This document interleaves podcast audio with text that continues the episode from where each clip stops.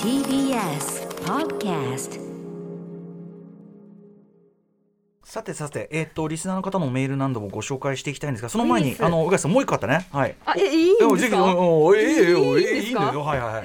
あれね多くね要はねそうです。あの NHK 火曜日の、まあ、だからこの後です。放送の後に、はいあの、しまあ。新しいバージョンというか、はいドラマシリーズがやっと大奥がうんしっかり描かれるってことで、今までね結構短編短う編んうで、んあの吉宗のところだけとか、うんうんうんあの映画になったり、はいドラマになったりしたことあったんですけど、まあ、今回結構あのお話を聞くところによると多分全部するみたいな話そうでなんだ聞いてはいるんですけでども時系列がなんか結構あ時系列はでも、えっと基本的に漫画と今のところ一緒なあのそうかでそうか、はい進んでんだはい、漫画の多分形でやっていくのかなとは思うんですけれども、うんだから1話目がまあ吉宗だったんですね、はい、これがまた吉宗演じてらっしゃるのがね出たはいもうさもうそこが100点 はいいやだ誰だかとら富 永愛さん富永愛さがんねはいはいはい徳川吉宗、うんうんまあ暴れん坊将軍ですよ、うんうんをまあやってるわけなんですけれええども、確かに確かにそうだ、はい、あの確かに漫画の1話も、まあ、そこからはじ そうだ入るんですねそうだ町ね人の、うんまあ、水野優之進っていう人が、まあ、はいいろいろ家族のこともあるし幼馴染のこともあるし、うんもう大奥に行って僕は消えますみたいな感じでこ今う回大水奥野に誰なんですか入るえっとそれはですね中島くんあの中島これ優斗くんなのかなあのあえっとなんかジャニーズジャの子ニーズでのす、ね、はいはいうんで彼が、まあ、してるんですけれども、うんう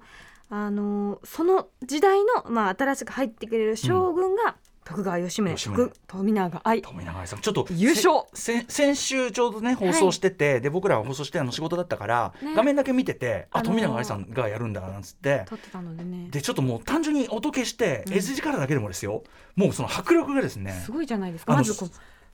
すごいんですすよごい あの、まあ、やっぱあの「おなーり」っつってあの長い廊下をバッて歩くじゃないですか、ええええもうそりゃそうなんですよ急にパリコレなんですよ当当たり前だけどもそれはそうかだっここんだけ歩く姿がうんそうか様になる人ってまあいないから、かっこいい上になんていうのかなその上背もあるからそうまあ、ある種のこう威圧感というかっかて立った時のこうのん佇まいというか、うんただもんじゃないぜっていう感じがやっぱすごくありましたしもともとねすらっとこう高い方であるけど、もうなんか俺絵面見てたらこれ3メートルぐらいあるんじゃないかみたいな、ね調べましたよ私も な実際179センチでした実際には何メートルでかかすぎると思って調べたらでもすごい迫力がねぴったりだよねかっこいいそのやっぱ佇まいとでもなんていうのやっぱ過敏な人ではないうんうん設定なので、あの涼やかなあのお顔立ちがすごくぴったあそうりかそうかででかつこれ漫画になかったのであえて入れてるんだと思うんですけど、うんうんあの海沿いをですねうん海岸沿い、うんあの砂浜を、ねあの馬に乗って爆走するっていうシーンがあって、暴れん坊将軍すぎやしないかと思っこれて富永さんがご自身が馬を駆られてどうどうやらはいあうんうの、ずっと練習されてたあみそうたなんいでだねやっぱそこはねなのでそうそうなんですもうそれが引きでバーンって、暴れん坊将軍だーっていうのがもうんうんうもう落ちちゃった 落ちちゃったあ落ちちゃった落ちちゃった私私ははもう今回の多く落ちた、それはうんもう別にそのやっぱどうしてもあの長い話を、うんその吉宗のところだって結構、うんうまんあ、尺はあるのに、んギュッて1時間にはしてるので、うんうんうんああそこもないのあそこもないのって思ったりもしたんであすけるど、はあるけども、優勝うんうんおめでとうございますみたいなぐらい、うん富永愛さんがとにかく素晴らしかったです。それはやっぱ映像作品ならではね,、はい、まやたっねぱりであのやっぱ海岸沿い入れた人分かってんなーって感じました ね。テレビでやそるなうだら、ねってなテレビでやるならそれをね入れるべきといそううすごくそのやっぱその姿もすごくやっぱ様になっていて、うんうんうんやはりそのなんて言うんでしょうねこう背中で語る感じがたまらないなと思いますし、あの黙りゃってうんうんこうちょっと喝を入れるというか、うんうんちょっとまあ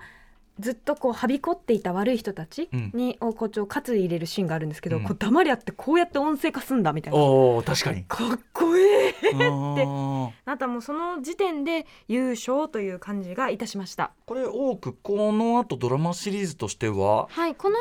後どうやらあの家光あ話数まだ発表されてないんだそうっなんでてすだからどこまでやるのかそんなちょこっとあるとわかんないんですよね。そう面い白つまいでねやるかもわかんないっていう。話数発表せずにやるってあるんだめちゃめちゃし今の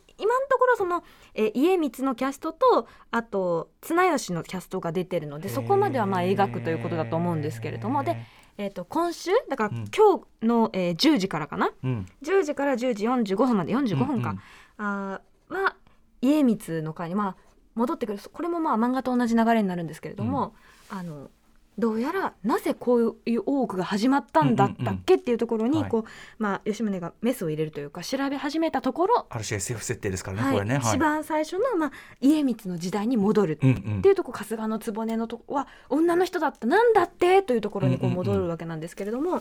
でその家光を演じるのが堀田真由さん、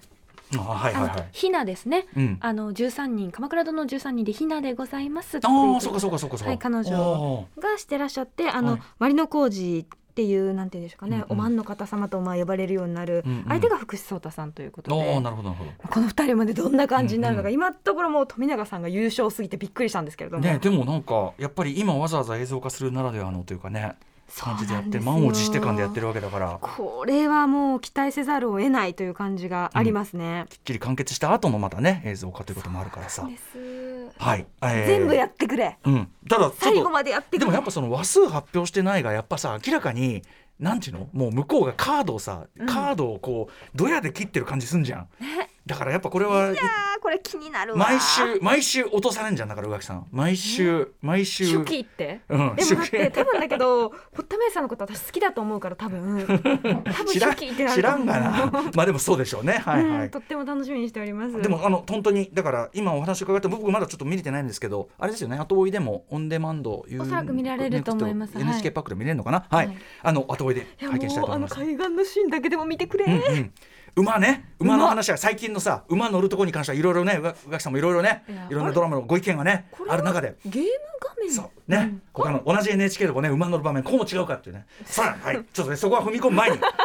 いすいませんねはいあのメールがちょっとこれ読みたいのがあって一個読みましょう読みましょう、えっとね中休みどんな話中休みの15分さんですえどういうことそれ、中お休昼って中休みこといやお昼じゃないんじゃない15分だから途中その仕事中にこの15分は休憩しましょうというさあ二元と三元の間みたいな感じうんで掘るすかなね。掘るなって言ってると思います ラジオネーム中休みの15分さんです歌丸さん宇垣さんこんばんは今日は、えー阪神・淡路大震災から28年ですねとえーそこで一つの映画をご紹介させてくださいオープニングトークの C セットの話の流れでエルピスの話が出ましたが、えーその脚本を手掛けた渡辺彩さんが脚本のその町の子供を劇場版ですこれねよくぞあのまさに我々今日打ち合わせの時に、はいあのこの話をしてたんですよね本当にね、えー、玉古時代に歌丸さんも評論しアトロクでも過去に話されたと思いますが何度紹介しても足りないと思いメールしました、えー実際に当時被災した、えー佐藤えり子さんと佐藤恵里さんと森山未来さん演じる男女がひょんなことから地震発生から15年目となる1月17日の朝を迎えるまでの一夜神戸の街を2人で歩くことになるという物語、ほぼ2人しか出てこずただただ静かに進むのですが少しずつ2人が抱えた心の傷が現れてきたり避けてきた数過去と直接向き合うことが、えーことになったりする中でほんの些細な行動が相手の心を救うことになったりと終わる頃には胸が熱くなっていると思います私は毎年特にこの時期になるとこの映画を思い出します場所によっては映画館で再上映しているところもあるのでお近くの方は行ってみるのもおすすめかと思います長文失礼いたしましたありがとうございますりがとうございますまさに中休みの15分さんその話をこれしてって、あこの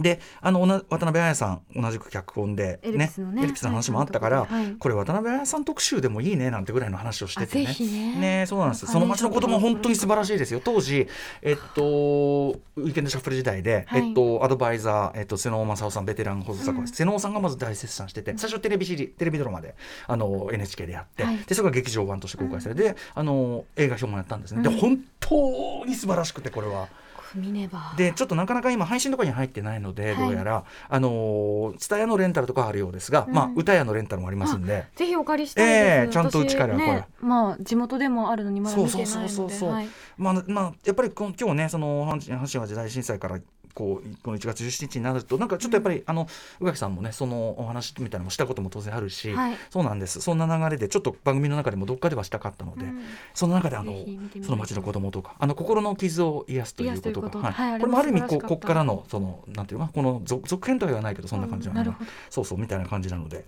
えーちょっとそんなのも含めて渡辺彩さん特集というのもいいあかなそうと思ってですね。思ってみたりしましそた。えー、中休みの15分さん、時間がこれ、我が良いたれなメールでございましたう。んありがとうございます。な感じかな。はい、えー、そんな感じで、もう、もう一個、ちょっと、あのね、もう一個、これちょっとさっきの話とね、うんえっとね、サウナプロテインさんから、先ほうどあだね。サのウ、ナでプロテイン。ね、それいいんだよ それ